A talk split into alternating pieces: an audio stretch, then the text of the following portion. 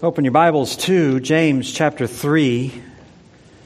We'll be looking today at verses 13 through 18. James 3, verses 13 through 18. When I was first saved, I was a 17 year old boy, had not been raised in the church, and knew almost nothing about the Bible. I'll often tell people I, didn't, I couldn't even name the 10 disciples. I didn't know anything about the Bible. Some of you will get that this afternoon. But I, I, I felt a deep need to, to grow. And I remember very distinctly just a, a simple prayer that I prayed over and over again while I was hanging on for dear life, trying to figure out this uh, Christian life. I, I prayed that the Lord would grant me wisdom and humility, that He would give me wisdom and humility. Those are prayers I'm still waiting on the Lord to answer, but they have been uh, sort of the thing which defines my life this desire, this hunger to want to know what is wisdom. And it comes honestly because I, I had begun to read the scripture and I understood the premium that the scripture puts on wisdom. It is so de- uh, critical for, that we develop and discern wisdom according to the scripture. And one of my favorite passages, I remember uh, uh, all the way back then, even up till today, Proverbs 4, it says in verse 5 Get wisdom, get insight. Do not forget, do not turn away from the words of my mouth. Do not forsake her. She'll keep you. Love her, and she will guard you. The beginning of wisdom is this get wisdom. I love that. The beginning of wisdom is this get wisdom. In other words, the beginning of wisdom is to first, first of all recognize you don't have it, that you need it, that is something that you need to pursue and something you need to get. It goes on, whatever you get, get inside. Prize her highly. She will exalt you. She will honor you if you embrace her. She will place on your head a graceful garland. She'll bestow on you a beautiful crown. I love that. I love that language. I love that principle. The first rule of wisdom is to prize wisdom. The first rule of wisdom is to cherish wisdom. The beginning of wisdom is to get wisdom. So few people ever fully grasp that, and so few people then ever really set their sights on pursuing genuine wisdom. But this is, this is part and parcel of the Christian life. It is woven into the fabric of Scripture, and it certainly is the dominant theme as you read the book of Proverbs. In fact, uh, there in Proverbs, you can flip back one chapter beyond chapter 4, back to chapter 3. And he says this in verse 13 Blessed is the one who finds wisdom, the one who gets understanding, for the gain from her is better than gain from silver, and her profit is better than gold. She's more precious than jewels, and nothing you desire can compare with her. So it doesn't matter what you're pursuing, what you're studying, what your aim, what your goals are in life, it doesn't matter. It does not compare to wisdom. It cannot be greater. No matter how well you define it, you say, well, I, I just want a, I just want a successful career. I want to leave an impact on the world. That's not better than wisdom. I want to accumulate things. That's definitely not better than wisdom. I just want a lovely family and lovely children. That's not better than wisdom. Do you hear what he's saying? There's nothing that you desire, nothing that you're pursuing that's better than this. Long life is in her hand, and in her left hand are riches and honor. Her ways are ways of pleasantness, and all her pathways are peace. She's a tree of life to those who lay hold of her. Those who hold fast to her are called blessed. Wisdom has advantages, it brings enhancements and riches to your life. You need to grasp that. Wisdom brings these wonderful blessings into your life. And the first place to start in wisdom is to get wisdom. Now, As you hear all that, you read all that, one of the things that you need to understand, particularly as you read the Old Testament, is that when the scripture speaks about wisdom, it's not talking about knowledge. It's not talking about facts. It's not talking about just reading more books. It's not really talking about education. What it's talking about is skill at life. The word itself is chokmah, and it's a word that is used outside of the wisdom literature. It's used in the in the Pentateuch, it's used in the Old Testament as a word for skill, particularly in technical kinds of labor and work. It was used to speak of the skill of metallurgy and working with metal and with wood. It was used of skill in the making of clothing and working with fabric. It was used in, uh, uh, uh, for skill in terms of building and constructing things. It was used in skill in terms of sailors and how they navigate with their boats, and, and even used in terms of administrators and being able to, to coordinate and manage and, and, uh, and take care of all of their departments. And so it's led some people to recognize that in the Old Testament concept, wisdom had to do with the skill of life. One person defined its basic meaning as this the skill of being able to form and execute the correct plan to gain desired results. That's its basic sense. The, the skill of being able to form and execute the correct plan to gain the desired results. And when you apply that outside of some particular trade, when you apply that to the totality of life, that is essentially wisdom. The meaning was well established, and so by the time you get to the wisdom literature, by the time you get to the day of Solomon in the book of Proverbs, when they pick up this word and use it throughout the book of Proverbs, this is what they're talking about. They're talking about the skill of being able to live life, the skill of being able to form and execute a plan of life in order to gain the desired results. Now, when you get into the New Testament, it speaks about wisdom as well, but it picks up on this same kind of theme. It uses wisdom with the same kind of emphasis.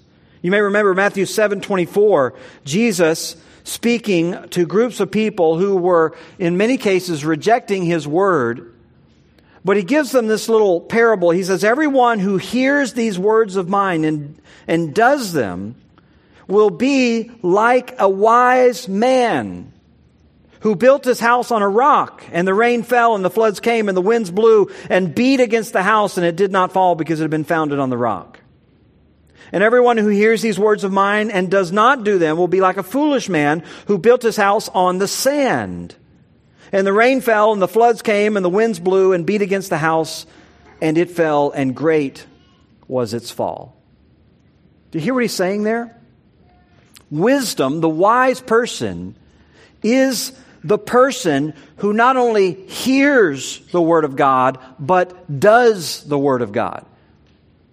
He's not just the person who hears the Word of God, but he does the Word of God. He has the skill of applying the Word of God in all of its various context and situations and flavors into his life so that he gets the desired result.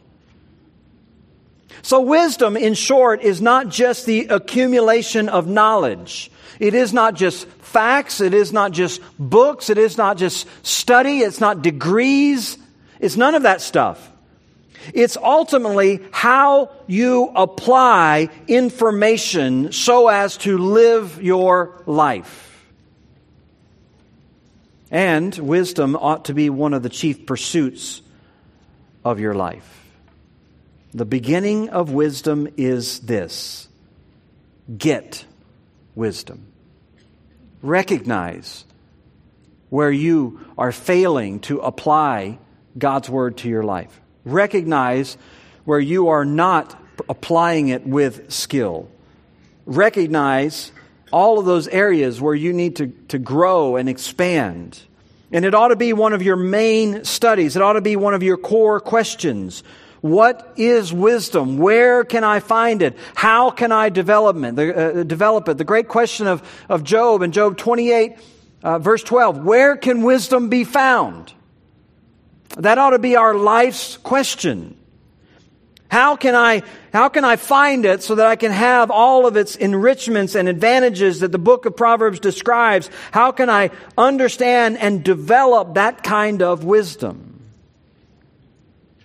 Well, today as we come to the book of James, James is here to answer that question for us.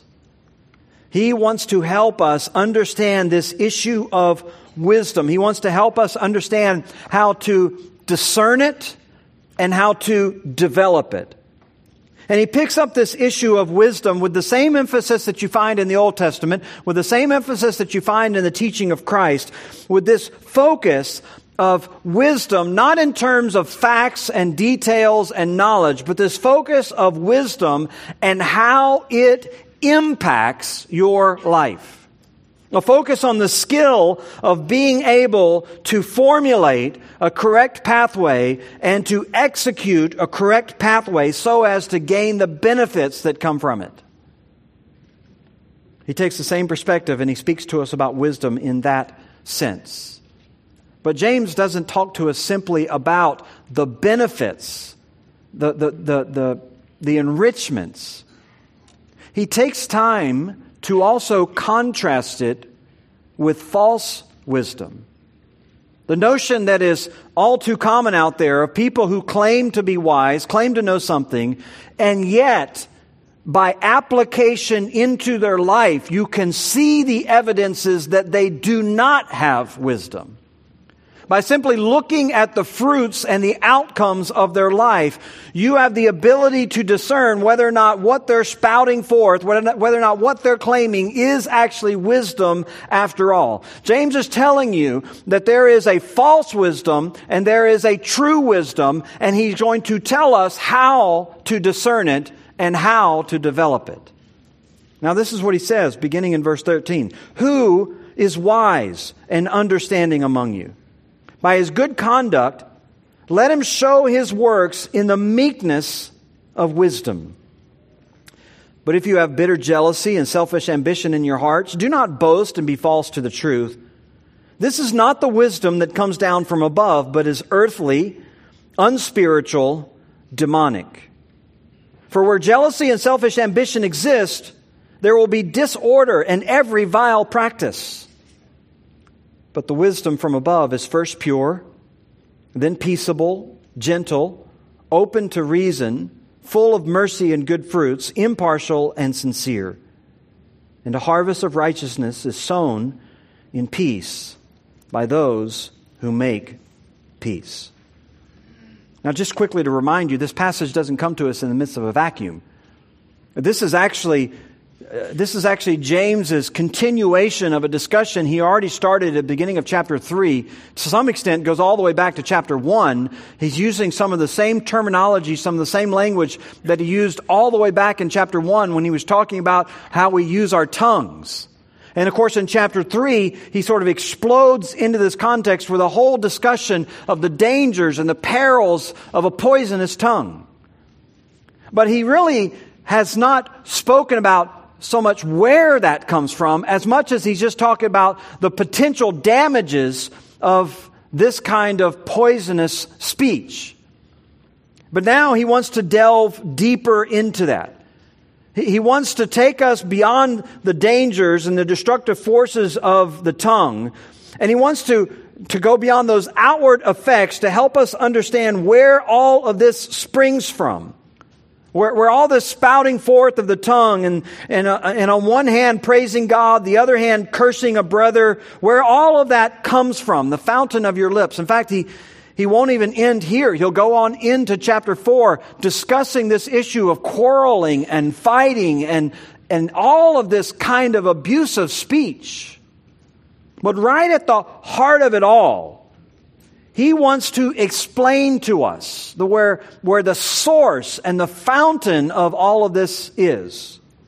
And he explains it in terms of wisdom, of false wisdom and true wisdom, as he sets a contrast in our hearts and minds. So, to do that, he gives us these three simple insights into developing and discerning wisdom. Three simple insights for developing and discerning wisdom. The first one he tells us in verse 13 is that wisdom is proven by its behavior. Wisdom is proven by its behavior. He begins with that basic section, uh, uh, question Who is wise and who is understanding among you? It seems that some in the, in the churches to whom he's writing were making that claim. Some of these Christians were claiming to be wise and understanding. They were boasting about their wisdom and understanding. And you may remember that James started this whole section back in chapter uh, 3, verse 1, by giving a warning to those who wanted to be teachers. There were certain people, it would appear, who were propagating themselves, who were promoting themselves, who were putting themselves forward, who consider themselves to be leaders, who consider themselves to be teachers, who consider themselves to be wise. And yet, as James has already pointed out, they struggled with their tongue. They had a hard time putting a guard on it. They had a hard time keeping it. They kept scorching people around them with it. And now he wants to explain to us exactly why. He takes aim at these people who thought of themselves as wise. You consider yourself wise, he says? You want to be the one who claims to have insight and expertise? Well, I have one simple test. Prove it by your good behavior. Prove it by your conduct. By his good conduct, he says in verse 13, let him show his works in the meekness of wisdom. And he's making his basic point for the whole section here that wisdom will be manifested by the way a person conducts their life. It'll be manifested whether or not they truly possess wisdom or whether they possess true wisdom, we might say. This is the basic idea that you find throughout the Old Testament, throughout the wisdom literature. Ultimately, your claim to wisdom is proven by how you live out your life, how do you apply the skill to living. And the emphasis is not what you think. Some people would think when you're saying all of that, that, that you're really talking about outward success, that, that their material success would point to their wisdom, that their bank account would point to their wisdom, that their accomplishments and their achievements and their degrees and, and their, their knowledge and all that other stuff would point to their wisdom. But James puts his emphasis somewhere completely different. He puts his emphasis on meekness. One basic word. By his good conduct, let him show his works in the meekness of wisdom. So, wisdom is going to be seen in your lifestyle, in your skill of living, in your works, but they're going to be works that are characterized by a certain kind of meekness. The word is prautes. In Greek, it generally has the idea of gentleness in contrast to harshness. BDAG, one of the uh, most respected lexicons on the Greek language from the New Testament, defines the word this way the quality of not being overly impressed by one's own self importance. The quality of not being overly impressed by one's self importance. This is what Paul's talking about. This is a person who's wise, but not in his own eyes. He's wise, but doesn't claim wisdom. The quality of not being overly impressed by one's own self importance. He's not caught up in a sense of self centeredness. He's not caught up in a sense of self importance. This wise person is not always putting himself or herself forward. They're not self promoting. They're not thrusting their thoughts and their opinions out there. They're not always inserting themselves everywhere. They're not assuming and presuming that everyone wants to hear from them. Perhaps that's not what you expect for the person who's wise. Perhaps you would expect them to always be promoting their opinion, to be always sharing their thoughts. Perhaps you expect them to always be presenting themselves as the expert. After all, they are the wise person. They're supposedly the one who has wisdom. So if they have wisdom, they would want to make sure that everyone hears their wisdom. And so they're constantly spouting off and they think that they have answers to almost everything and they claim to be kind of experts about everything. And that kind of attitude, James is saying, doesn't reveal wisdom at all. That isn't the wisdom of God. Because the wisdom of God has, at its very core, an attitude of meekness. James evaluates things differently. We should evaluate things differently. The wise person, the person with true understanding, is going to be characterized by a certain kind of meek behavior that is not self promoting, that is not self important, and consequently, they're not always inserting themselves. And I might add, they are not easily offended. They have such a low view of themselves that when they are treated low by others, they're not shocked they're not scandalized. They're not offended. When they're overlooked, when they're sidelined, when their opinion and insight is not solicited, they're not offended. They don't go on the attack. They don't run off and pout because their life is characterized by meekness. Now, that one principle right there, that one principle immediately immediately gives you tremendous insight into wisdom. If you could simply grasp the fact that wisdom is going to be observable in someone's behavior, and that behavior is going to be overall defined by a kind of meekness that isn't, isn't um, characterized by self importance, then you immediately can begin to discern wisdom, true wisdom, from false wisdom. And so James is saying, so you think you're wise. You claim to be wise. You think you have all the answers. You think that you ought to be the one who is being consulted. You, you think that you ought to be the one who's looked at as the expert. Then let me look at your life. Let me see how you bear wrongs.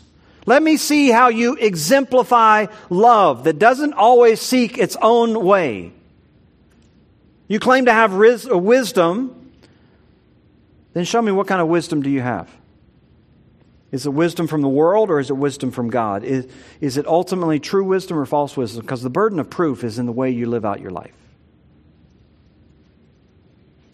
Is it arrogant? Is it self promoting? Is it full of selfish ambition? Is it a spirit and an attitude of, of, of, of always wanting to be the one who is correcting others, of always being the one that everyone has to come and kowtow to, of always being the one who is uh, running off and offended, of always being the one that everyone has to come back and apologize to you?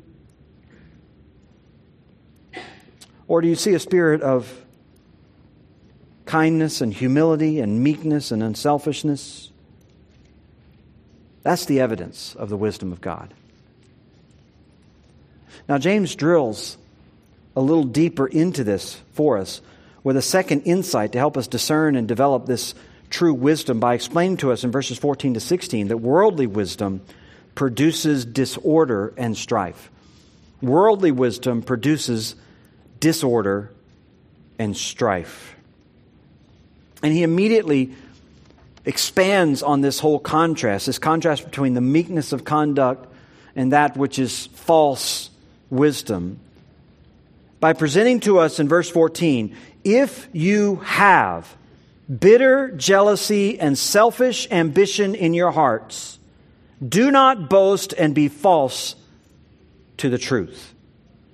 This is the opposite, obviously, of the meekness that characterizes true wisdom. This is a wisdom that is bitter and it's jealous and it's selfish and it's self promoting. And James says, look, if that is your brand, if that is what characterizes you, if that's how people know you and people interact with you and people experience you, then stop calling yourself wise. Stop boasting, he says. Stop being false to the truth. If this is what characterizes your conduct, don't boast that you have wisdom. Don't boast that you have understanding. Don't boast that you have knowledge. Stop going around telling people they need to listen to you. Stop presenting yourself as the expert, no matter what your claim, no matter what evidence you have to back it up, no matter what your skill of, of uh, Bible uh, in, interpretation and your, your uh, accumulation of knowledge and years of experience or whatever, does, doesn't really matter.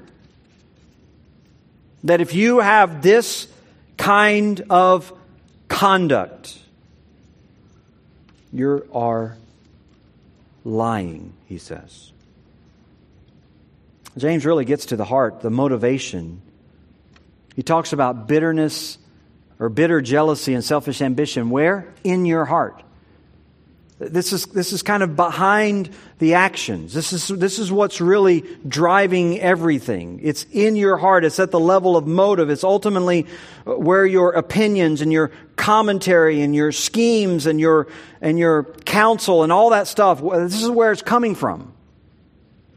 It comes, first of all, from bitter jealousy. The word bitter is just really a word for something that, that is undrinkable. Paul, uh, excuse me, James used it back in verse 11 whenever he was talking about two different kinds of water that come out of a spring, and one of them is, is pure and fresh and sweet water, and the other is bitter.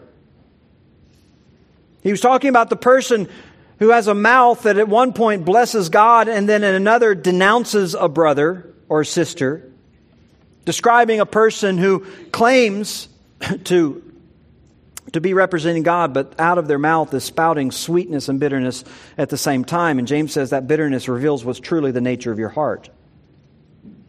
So this originally described something that was bitter to the taste, but in time it came to be used figuratively of a resentful attitude, a spiteful and vindictive attitude, a bitter attitude, a jealous attitude toward anyone who threatens your position or threatens your little world, anyone who would threaten your accomplishments, your territory, your reputation, or whatever it might be.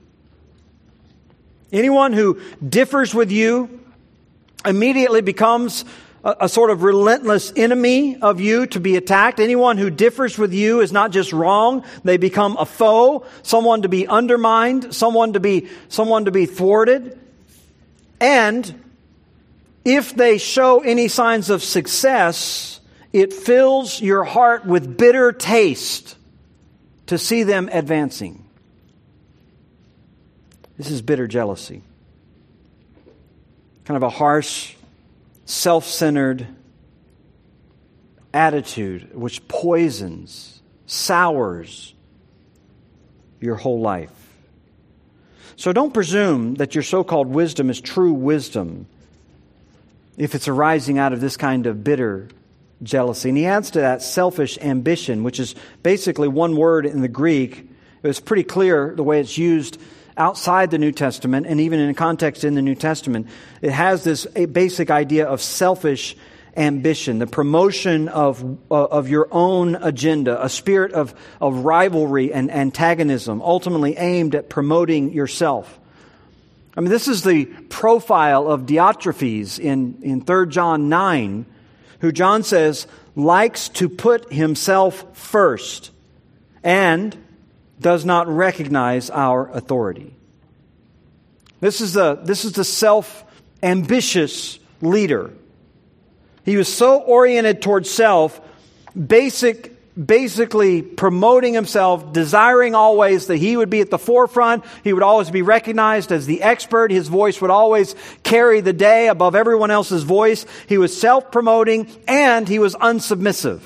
He wouldn't submit to John's authority. He wouldn't submit to the authorities within the church. He resisted accountability. He resisted authority. He operated alone and above everyone else because he was centered on himself.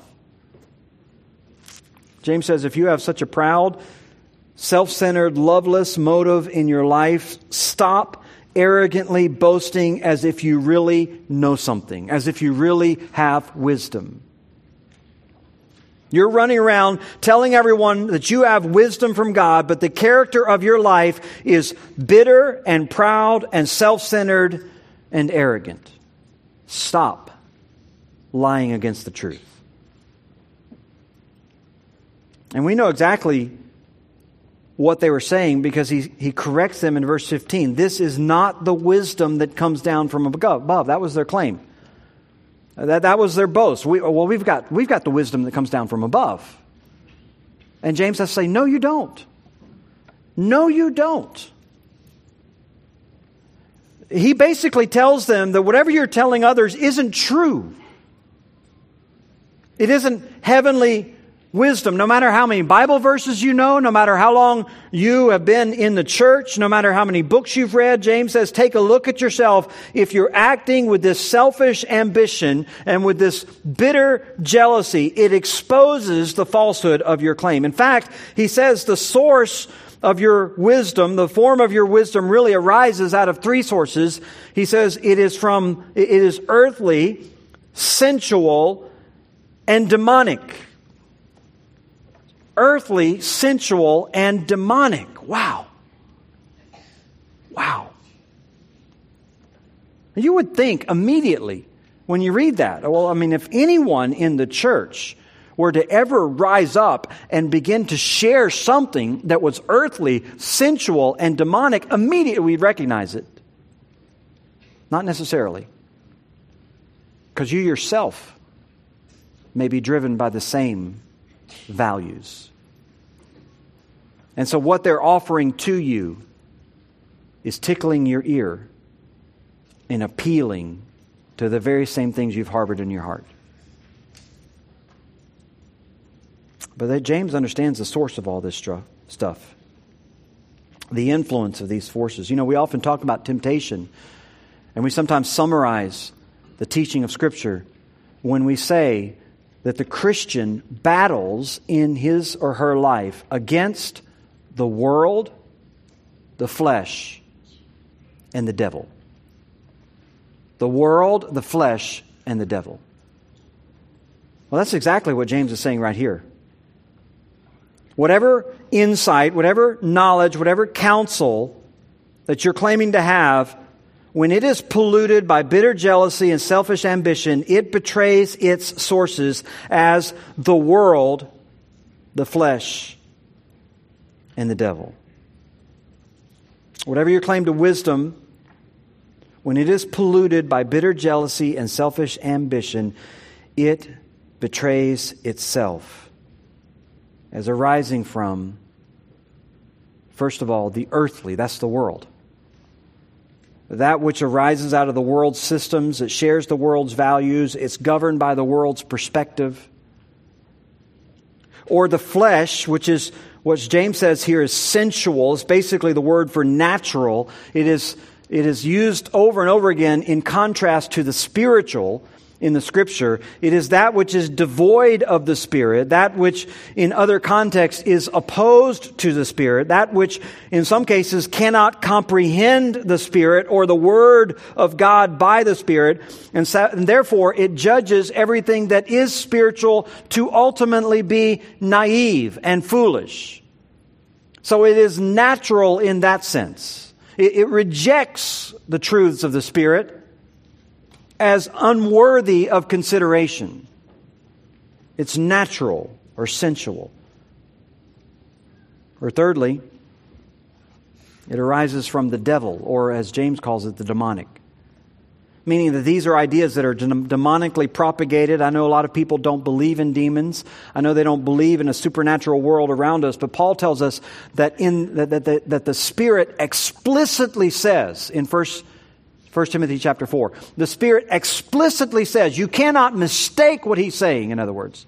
He explicitly says that in latter times some will depart from the faith, devoting themselves to deceitful spirits and teachings of demons. Listen to what he says. He's not saying they're going to depart from the church. He says they're going to depart from the faith. But within the context of doctrine and in the context of teaching, he says, they're going to devote themselves to deceitful spirits and the doctrines of demons. So there will be human mouthpieces. There will be material lips and vocal cords of a human being, but the ideas and the philosophies are going to be promoted. They're going to be planted in the minds of these people by demons. And they'll be written about, they'll be sung about, they'll be preached and repreached. And the person who's preaching them isn't necessarily demon filled, but if you trace back the heritage of his philosophies and his ideas, you'll find their source in Satan. So James is saying your boast and your claim for wisdom that's from above is false. And you're lying against the truth because you are so filled and polluted by bitter jealousy and selfish ambition that nothing you're doing could be true wisdom. Now, James is no fool. He, he understands that when you say something like that to one of these people, that they're going to immediately deny it. I mean, who's, who's going to stand up and say, well, yeah, yeah, I'm, I'm selfish. I'm really, I'm really working out of bitterness. No one's going to say that. In their smug pride, they'll deny that they have any of that stuff in their heart. In fact, they're going to continue their game of lifting themselves up by proclaiming that they're the only one who's the Savior. They're the only one who's the Lone Ranger. They're the crusader who has to speak the truth because no one else will speak the truth. And so, so in a sort of self-promoting way, they're going to continue to present themselves as having sincere motives. James has dealt with these people, surely, though. And he understands it's not enough just to talk about their inner motives, you have to point to their behavior. And so he goes beyond just those inner motives to the visible product of their lives, and he points to the evidence of this bitter jealousy and selfish ambition. He says in verse 16, For where jealousy and selfish ambition exist, you can't see it, it's, it's invisible, it's kind of in the heart, but where it exists, there will be what? Disorder and every vile practice. So, this is how you realize this false wisdom. This is how you discern this false wisdom, this jealous and, and selfish and earthly and demonic and sensual uh, uh, false wisdom. Because in its wake, it will leave a pathway of disorder and eventually every vile practice. Disorder basically is a word for disturbance or chaos or confusion. It will create tumults and confusion and chaos. BDAG, once again, this probably the most well respected uh, Greek lexicon says it is, quote, it defines it, quote, an opposition to established authority disorderliness and unruliness, end quote. Louw-Nida, which is another well respected lexicon, defines it this way quote, to rise up in open defiance of authority with the presumed intention to overthrow it or to act in complete opposition to its demands, end quote. This is the spirit of Diotrephes, who resisted authority and demanded to be foremost, demanded to be first.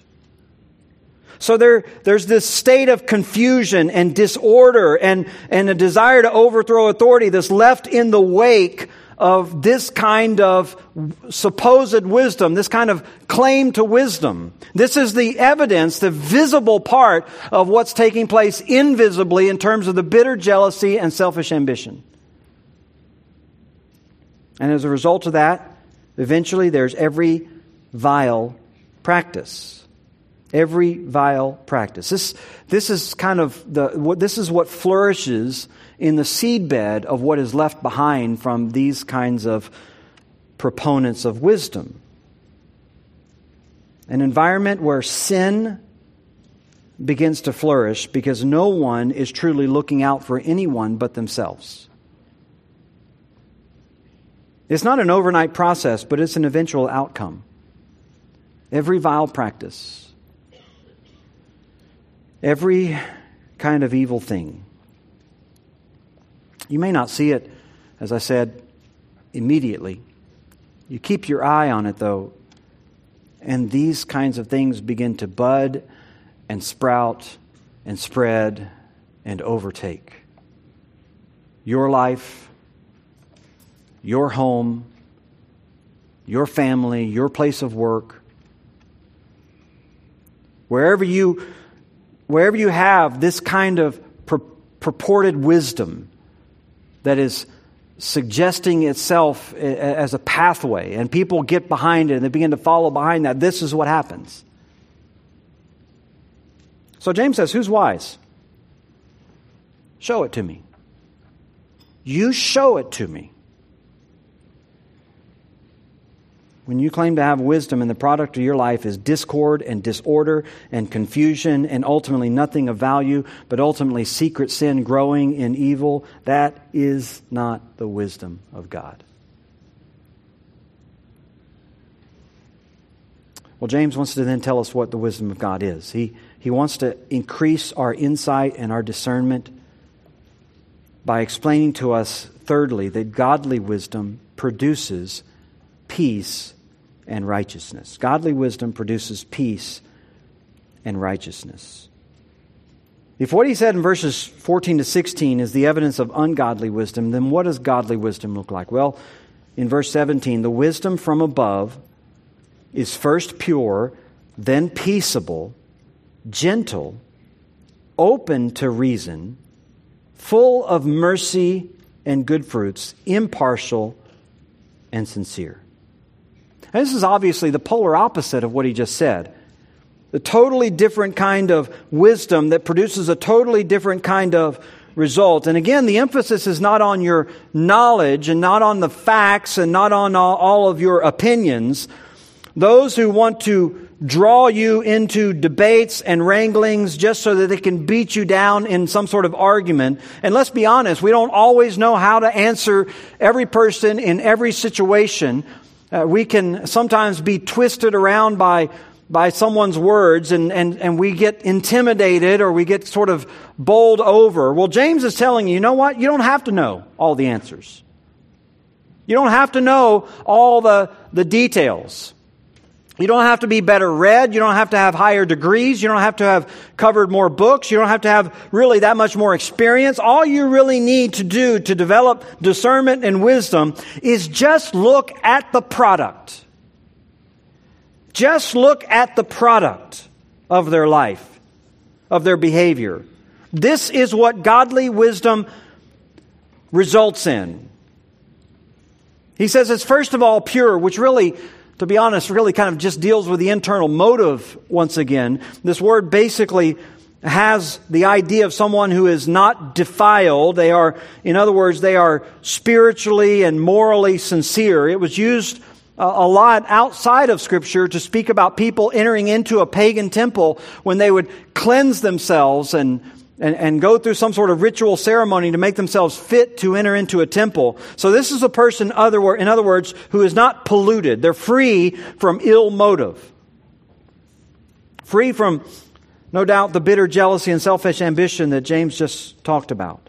So they're first of all pure. But then he lists a whole bunch of words, a whole list of words saying that this wisdom, which is first pure with its inner motive, then with that motive, it is peaceable, which is pretty straightforward. It's peace loving, peace promoting, doing things which promote peace. James will expand on this down in chapter 4 in the first few verses of that chapter, basically summarizing it by, by saying that you lay aside self interest for the sake of peace. You lay aside all the, all the sort of idols of your heart to pursue peace. that, that is a peacemaker.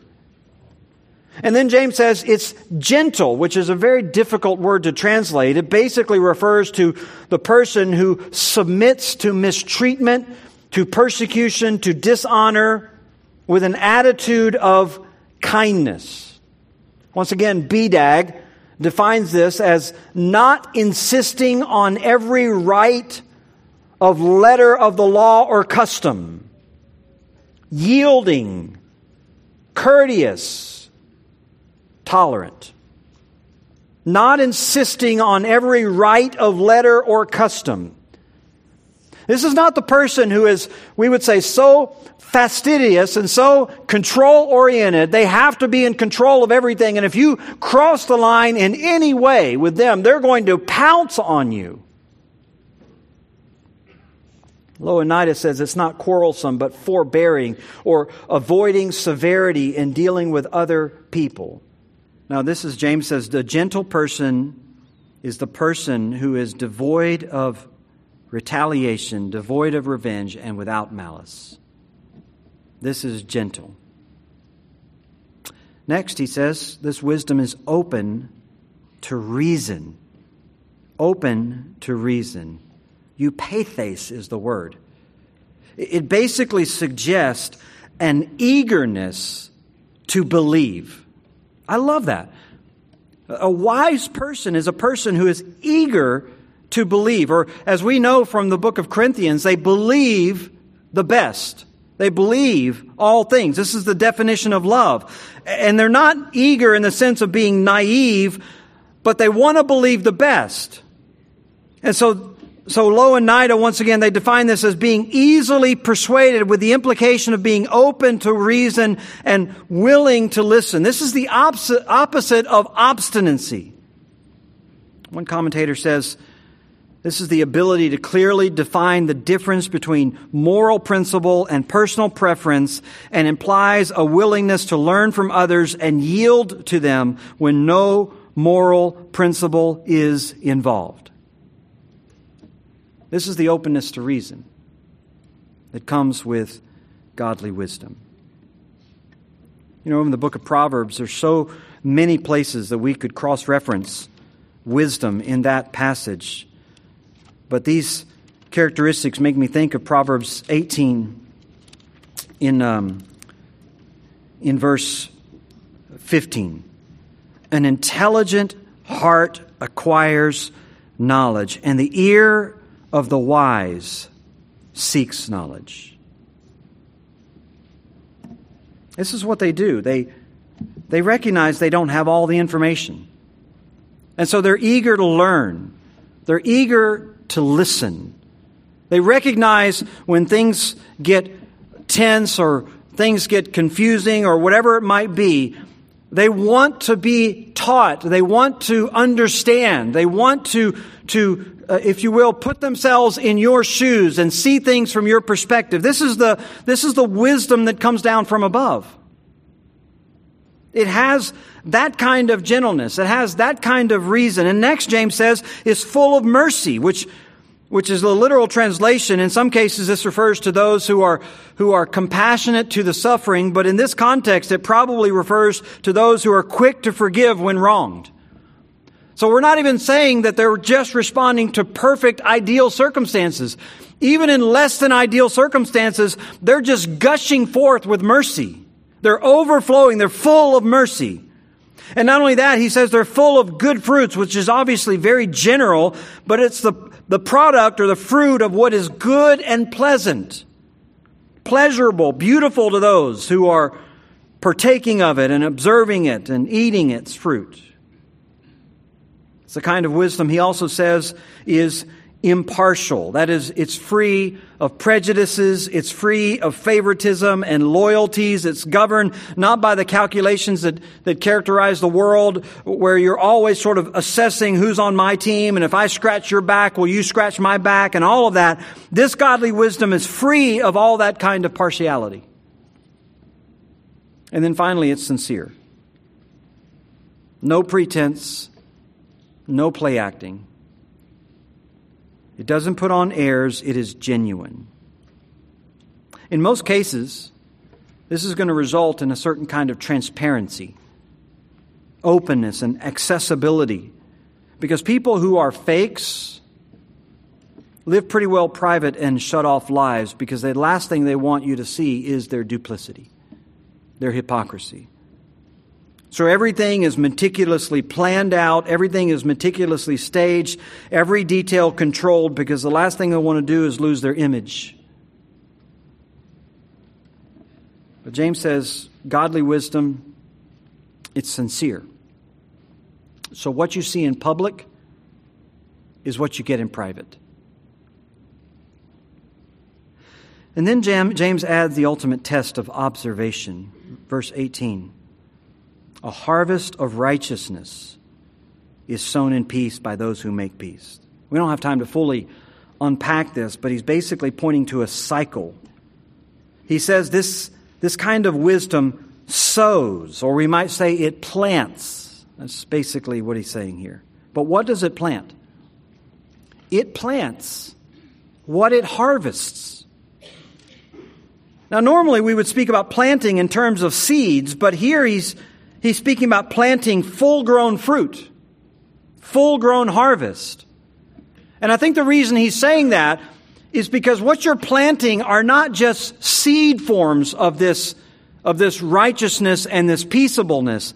What you're planting are the full grown fruits that have been worked out in your heart and life. In other words, when you are one of these wise people, you're not going around telling everyone else how to be wise before you've lived it out in your own life. You have fully grown this harvest in your own life, this harvest of, of fruitfulness, and then that fruitfulness is actually propagating and promoting all around you this environment of peace and righteousness. It's producing peaceful lives and peaceful homes and peaceful churches and peaceful communities and peaceful nations. It's a beautiful thought, isn't it? A whole cycle where you see this beautiful wisdom that's producing peace because it's coming out of a life of peace.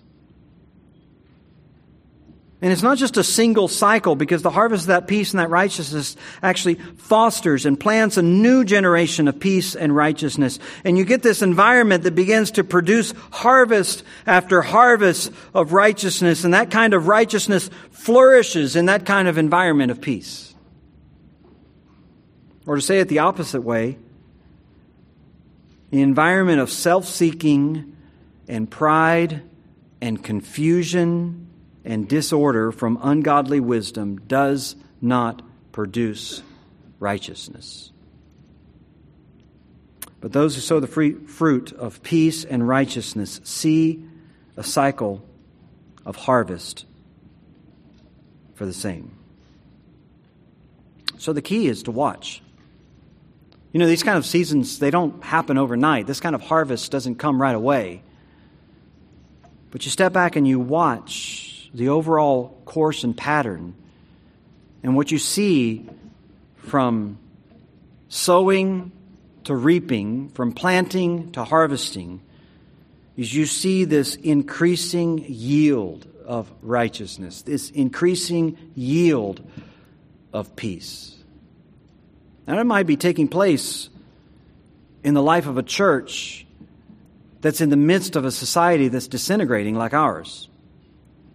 It might be taking place in the confines of a greenhouse that is somewhat protected from all the scorching heat outside, but it is it has created a kind of seedbed where this peace and this righteousness is, is, flourishing. And it just sets all the more in, in bold relief against the chaos of uh, leaders and and politicians and judges and whoever it might be who are claiming to have wisdom but are doing nothing but sowing seeds of strife and disorder and chaos and everything around you, and it's full of nothing but that which is earthly and sensual and demonic. But that doesn't dictate you. It only dictates you if you follow that wisdom. If you are you, if you are beholden to that wisdom, if you saturate your mind with that wisdom. But if you saturate your mind with godly wisdom, if you surround yourself with those who are godly and walk in their steps, you begin to see this harvest in your life. You begin to see it in your home. You see it in your marriage peace, gentleness, reasonableness, yielding to one another, loving one another. You see it in your families, you see it among your children, you see it, you see it in your, in your extended relationships. You see it in your ministry. You see it in your church. You see it in your place of business and those that, that work under you. You see it because you're not seeing in your wake discord and disorder and broken relationships. You're seeing peace. You're seeing righteousness. So you say you're wise. You, you say you have insight. You say that you've learned something. James says, Show it to me. Wisdom is the skill of living life to the glory of God. Let's stand together. We'll be dismissed. Father, we are grateful for this message and for this word. It is so true it is so right and it is so needed. We need wisdom. We need to understand it. We need to live it. So, Lord, I pray that you would let our hearts be saturated by these things. Let our perspective be permeated. Let us see the fruits, these precious fruits in our life. That we could be identified by our good conduct in the meekness of wisdom. We have so far to go, O oh Lord. So much ground to cover. But we know that you are generous, and those who ask, you do not upbraid them. But those who come to you and they're not double minded, asking for wisdom, you give it. That's our prayer, O oh Lord. Give us wisdom, we pray. In Christ's name. Amen.